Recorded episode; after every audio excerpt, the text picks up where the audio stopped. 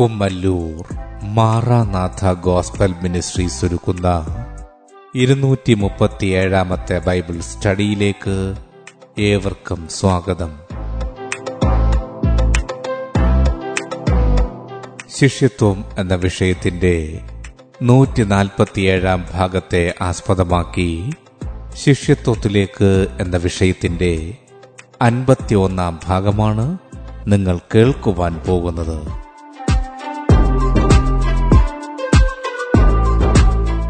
ക്ലാസുകൾ എടുക്കുന്നത് brother Sunil Kumar C G. അന്വേഷണങ്ങൾക്ക് nine double four seven two zero double six eight zero. ഈ ക്ലാസുകളുടെ video യൂട്യൂബിലും ലഭ്യമാണ്. Amen T V network Trivandrum Kerala. Triple nine five nine seven five nine eight zero.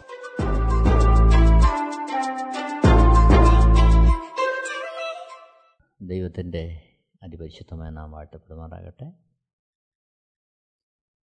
ശിഷ്യത്വത്തിലേക്ക് എന്ന വിഷയത്തോടുള്ള ബന്ധത്തിൽ പത്രോസ് എഴുതിയ ഒന്നാമത്തെ ലേഖനം രണ്ടാമത്തെ അധ്യയം ഒമ്പതാമത്തെ വാക്യത്തെ ആസ്പദമാക്കി. ശിഷ്യന്മാർക്കുള്ള വാഗ്ദത്വം അതാണ് നമ്മളിവിടെ വിചിന്തനം ചെയ്യുവാൻ കർത്താവിൽ ശരണപ്പെടുന്നത്. പത്തോസ് എഴുതിയ ഒന്നാമത്തെ ലേഖനം രണ്ടാമത്തെ അധ്യയം ഒമ്പതാമത്തെ വാക്യം. നിങ്ങളോ അന്ധകാരത്തിൽ നിന്ന് തന്റെ അത്ഭുത പ്രകാശത്തിലേക്ക് നിങ്ങളെ വിളിച്ചവന്റെ സൽഗുണങ്ങളെ ഘോഷിപ്പാൻ തക്കവണ്ണം തിരഞ്ഞെടുക്കപ്പെട്ട ഒരു ജാതിയും രാജകീയ പുരോഹിത വർഗവും വിശുദ്ധ വംശവും സ്വന്തജനവും ആകുന്നു. അന്ധകാരത്തിൽ നിന്ന് അത്ഭുതപ്രകാശത്തിലേക്ക് വിളിച്ചവൻ. കർത്താവിനെ അറിയുന്നതിന് മുമ്പ് യേശുക്രിസ്തുവിന്റെ രക്തത്താൽ വീണ്ടെടുക്കപ്പെടുന്നതിന് മുമ്പ് നാം എല്ലാവരും അന്ധകാരത്തിന്റെ അനുഭവത്തിലായിരുന്നു.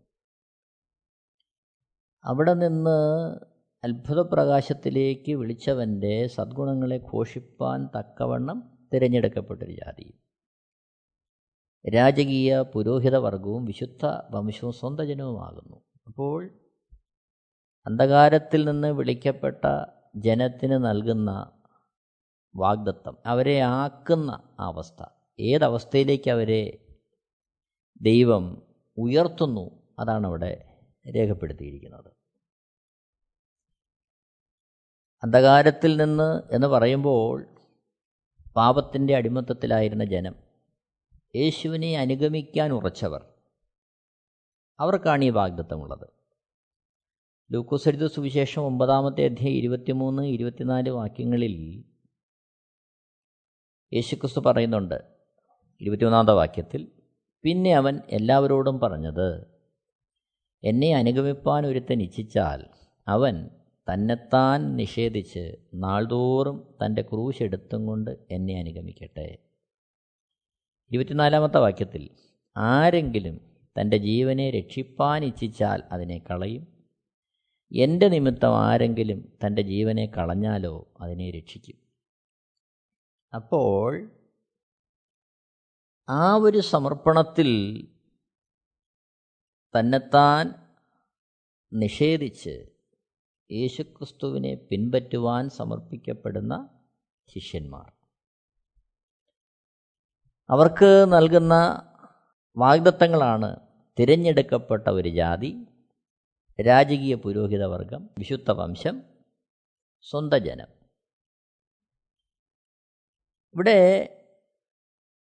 രാജകീയ പുരോഹിതവർഗം രാജാക്കന്മാർ. ആ രാജാക്കന്മാരെന്നത് അധികാരത്തെ കാണിക്കുന്നുണ്ട്.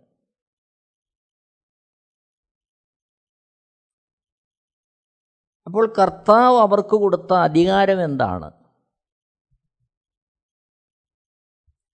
മത്തായി സുവിശേഷം ഇരുപത്തിയെട്ടാമത്തെ അധ്യായം പതിനെട്ട് മുതൽ ഇരുപത് വരെയുള്ള വാക്യങ്ങൾ വായിക്കുമ്പോൾ ഉയർത്തെഴുന്നേറ്റ് സ്വർഗത്തിലേക്ക് യേശു ക്രിസ്തു കരയേറുന്നതിന് മുമ്പ് അവിടുന്ന് ശിഷ്യന്മാരെ തന്റെ അടുത്തേക്ക് കൂട്ടി അവർക്ക് കൊടുക്കുന്ന ആഹ്വാനമാണ് കൽപ്പനയാണ് ഇവിടെ നാം വായിക്കുന്നത്. മത്തായ സുവിശേഷം ഇരുപത്തിയെട്ടാമത്തെ അധ്യയം പതിനെട്ട് മുതൽ ഇരുപത് വരെയുള്ള വാക്യങ്ങൾ.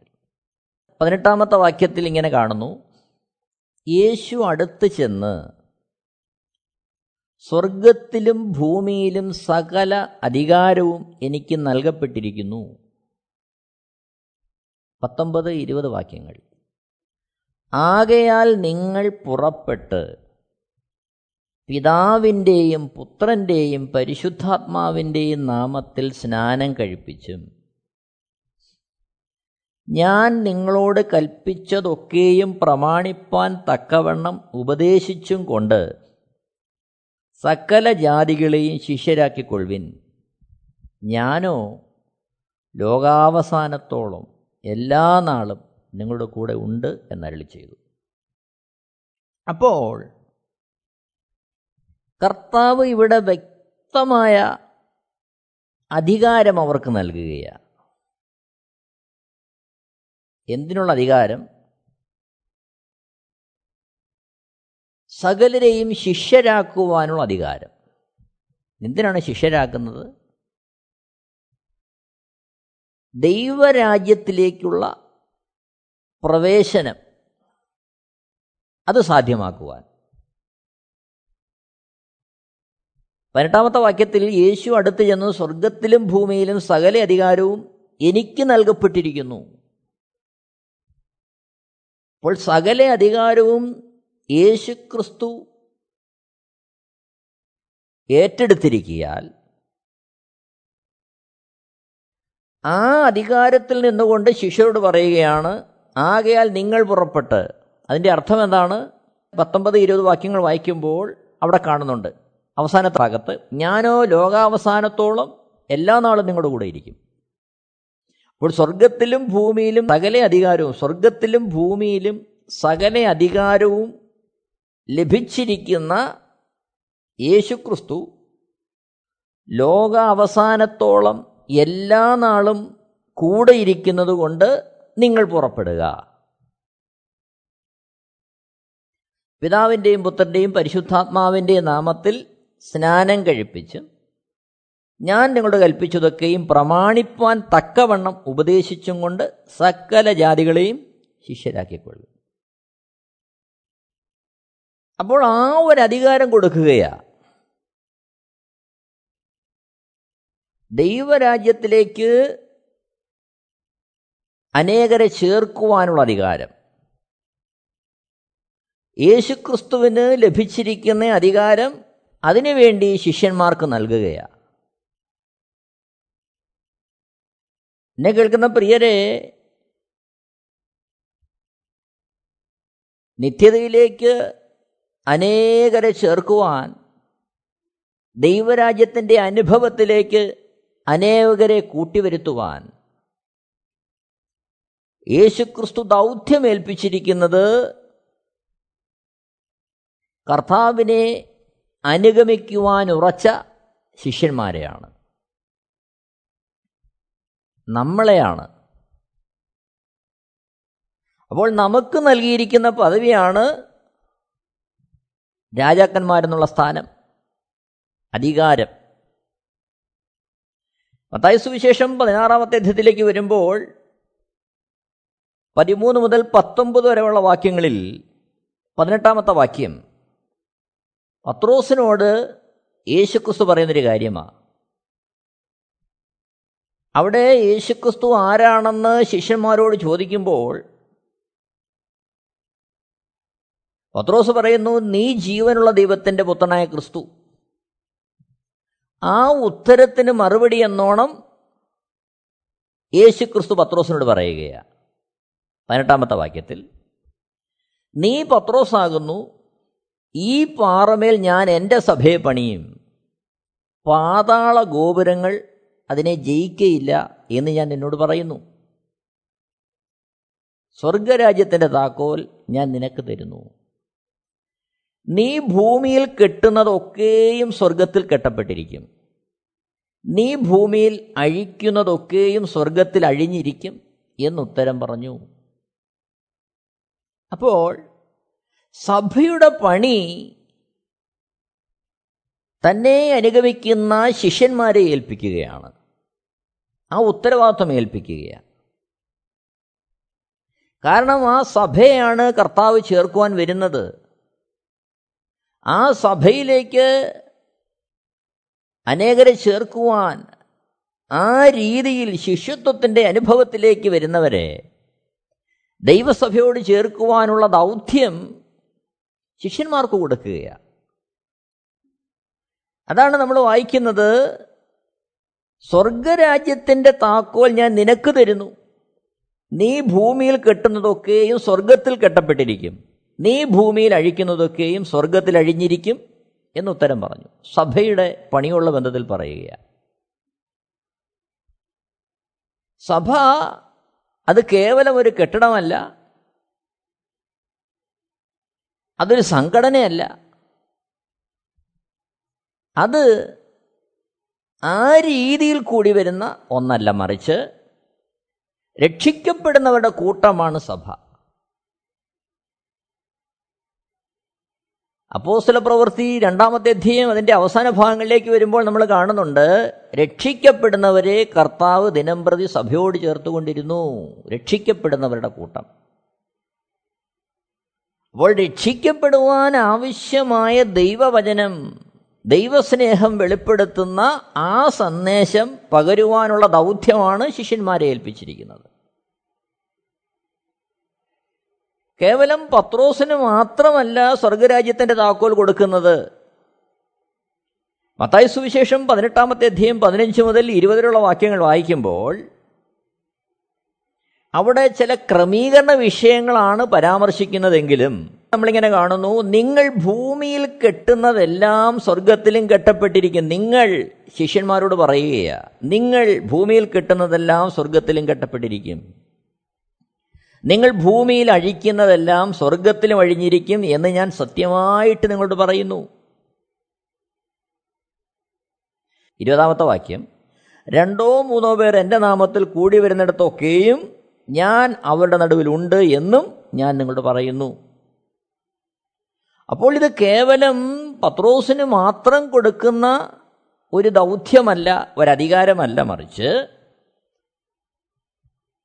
നാം നേരത്തെ ചിന്തിച്ചതുപോലെ കർത്താവിനായി സമർപ്പിച്ച് അവിടുത്തെ അനുഗമിക്കുവാൻ ഇച്ഛിച്ച് തന്നെത്താൻ തെരിച്ച് നാൾതോറും ക്രൂശെടുത്ത് അനുഗമിക്കുന്ന ഒരു ക്രിസ്തു ശിഷ്യന് അവിടുന്ന് ഏൽപ്പിച്ചു കൊടുക്കുന്ന ദൗത്യമാണ് സുവിശേഷ ഘോഷണത്തിനുള്ള ദൗത്യം. നോക്കണം യേശുക്രിസ്തു വളരെ വ്യക്തമായ ഒരു ഉദാഹരണത്തിലൂടെ ആ കാര്യം നമ്മളെ ബോധ്യപ്പെടുത്തുന്നുണ്ട്. ലൂക്കോസ് എഴുതിയ സുവിശേഷം പതിനാലാമത്തെ അധ്യയം പതിനഞ്ച് മുതൽ ഇരുപത്തിനാല് വരെയുള്ള വാക്യങ്ങൾ വായിക്കുമ്പോൾ അവിടെ ഒരു കൂട്ടത്തോട് ദൈവരാജ്യത്തെക്കുറിച്ച് യേശുക്രിസ്തു പറയുന്ന കാര്യമാണ് കാണുന്നത്. പതിനഞ്ച് മുതൽ ഇരുപത്തി ഒന്ന് വരെയുള്ള വാക്യങ്ങളിൽ ഒരത്താഴമൊരുക്കി അതിനുവേണ്ടി ക്ഷണിക്കുന്ന ആ ഒരനുഭവത്തെ കാണിക്കുക പതിനഞ്ചാമത്തെ വാക്യത്തിൽ ഇങ്ങനെ വായിക്കുന്നു. കൂടെ പന്തിയിലിരുന്നവരിൽ ഒരുത്തൻ ഇത് കേട്ടിട്ട് ദൈവരാജ്യത്തിൽ ഭക്ഷണം കഴിക്കുന്നവൻ ഭാഗ്യവാൻ എന്ന് അവനോട് പറഞ്ഞു. അവനോട് അവൻ പറഞ്ഞത് ഒരു മനുഷ്യൻ വലിയൊരു അത്താഴമൊരുക്കി പലരെയും ക്ഷണിച്ചു. അത്താഴ സമയത്ത് അവൻ തന്റെ ദാസനെ അയച്ച് ആ ക്ഷണിച്ചവരോട് എല്ലാം ഒരുങ്ങിയിരിക്കുന്നു വരുവിൻ എന്ന് പറയിച്ചു. എല്ലാവരും ഒരുപോലെ ഒഴുകഴിവ് പറഞ്ഞു തുടങ്ങി. ഒന്നാമത്തവൻ അവനോട് ഞാനൊരു നിലം കൊണ്ടതിനാൽ അത് ചെന്ന് കാണേണ്ടുന്ന ആവശ്യമുണ്ട്. എന്നോട് ക്ഷമിച്ചു കൊള്ളണം എന്ന് ഞാൻ അപേക്ഷിക്കുന്നു എന്ന് പറഞ്ഞു. മറ്റൊരുത്തൻ ഞാൻ അഞ്ചർ കാളയെ കൊണ്ടിട്ടുണ്ട്. അവയെ ശോധന ചെയ്യുവാൻ പോകുന്നു. എന്നോട് ക്ഷമിച്ചു കൊള്ളണം എന്നവൻ അപേക്ഷിക്കുന്നു എന്ന് പറഞ്ഞു.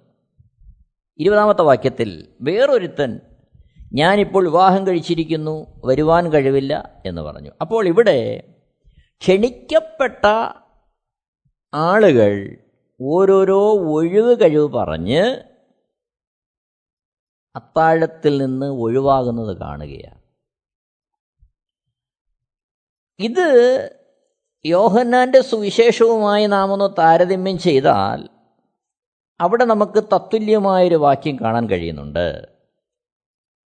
നോക്കണമേ. യോഹന്നാൻ എഴുതിയ സുവിശേഷം ഒന്നാമത്തെ അധ്യയം അതിന്റെ പതിനൊന്നാമത്തെ വാക്യത്തിൽ അവൻ സ്വന്തത്തിലേക്ക് വന്നു. സ്വന്തമായവരോ അവനെ കൈക്കൊണ്ടില്ല. അപ്പോൾ ഇവിടെ ക്ഷണിക്കപ്പെട്ടവരെന്ന് പറയുന്നത് രക്ഷകനായി മിശിഹായി വരുന്ന യേശുക്രിസ്തുവിനെ കുറിച്ച് അറിവ് കിട്ടിയ ജനം യഹൂദജനം തനിക്കായി കാത്തിരിക്കുന്ന ജനം.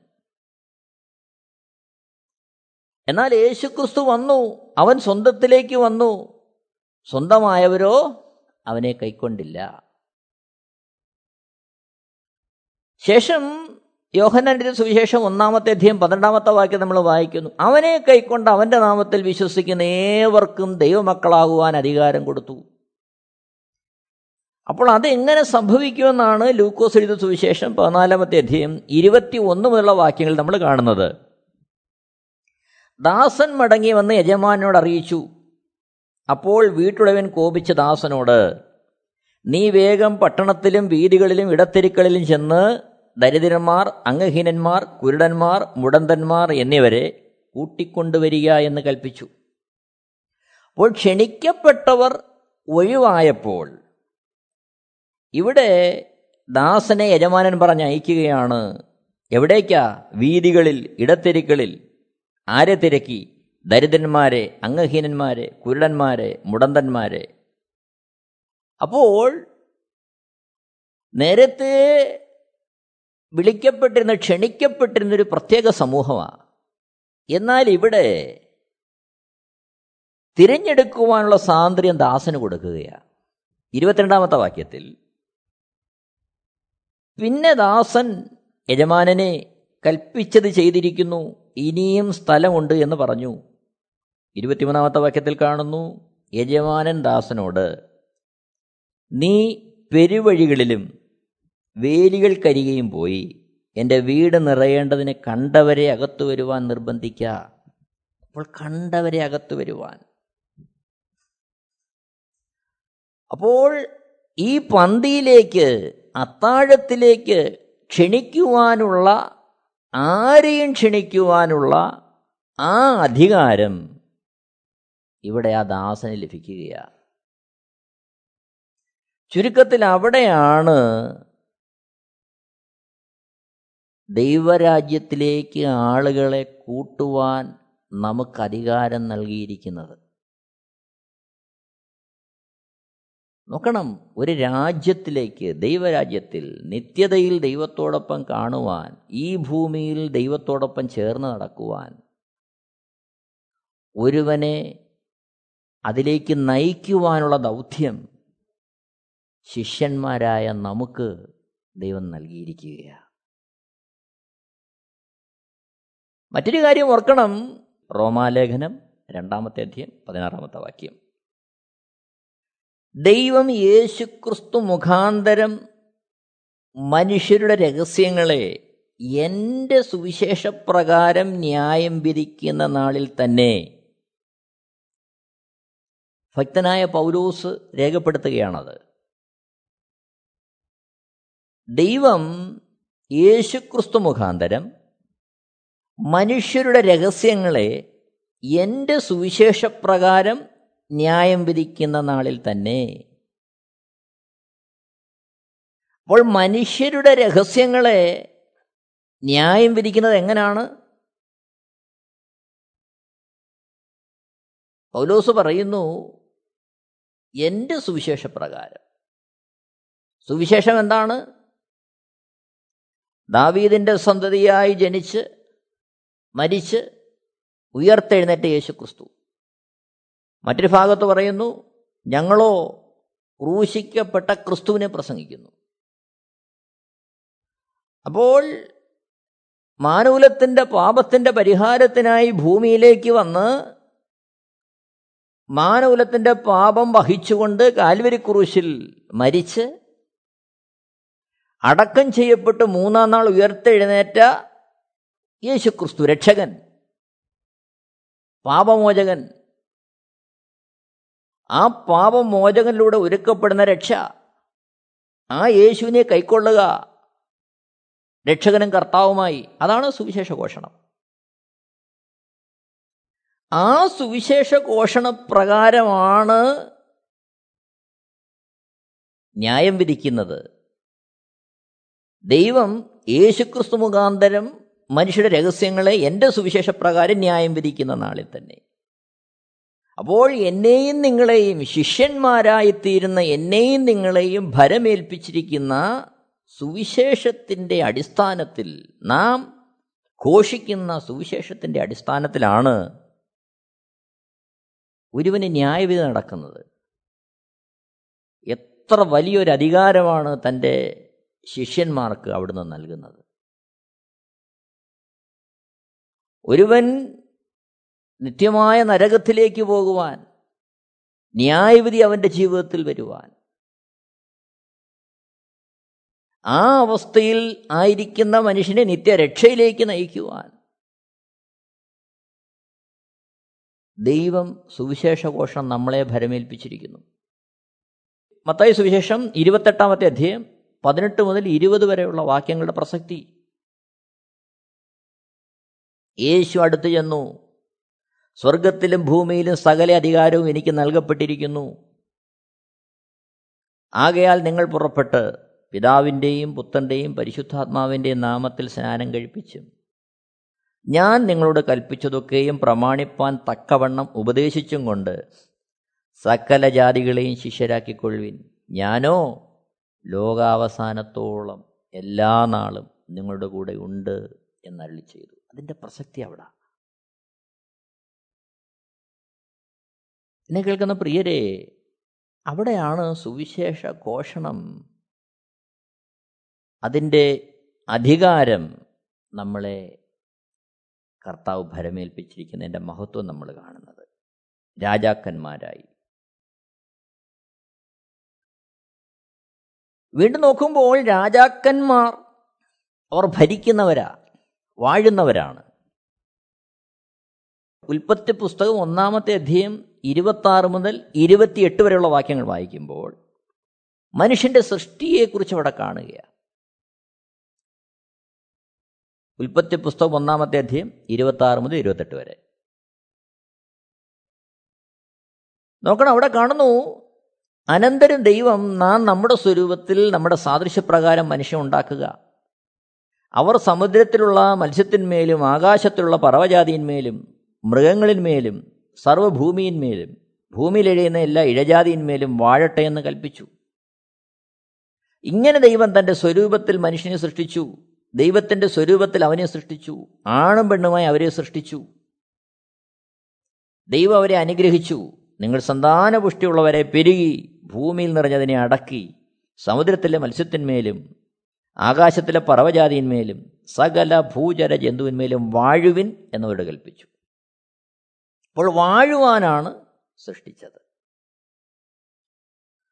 എന്നാൽ ഉൽപ്പത്തി പുസ്തകം മൂന്നാമത്തെ അധ്യത്തിലേക്ക് വരുമ്പോൾ അനുസരണക്കേട് കാണിച്ച മനുഷ്യനെ ദൈവം ഏതൻ തോട്ടിൽ നിന്ന് പുറത്താക്കുന്നതായിട്ട് കാണുകയാണ് വീണുപോയി മനുഷ്യൻ.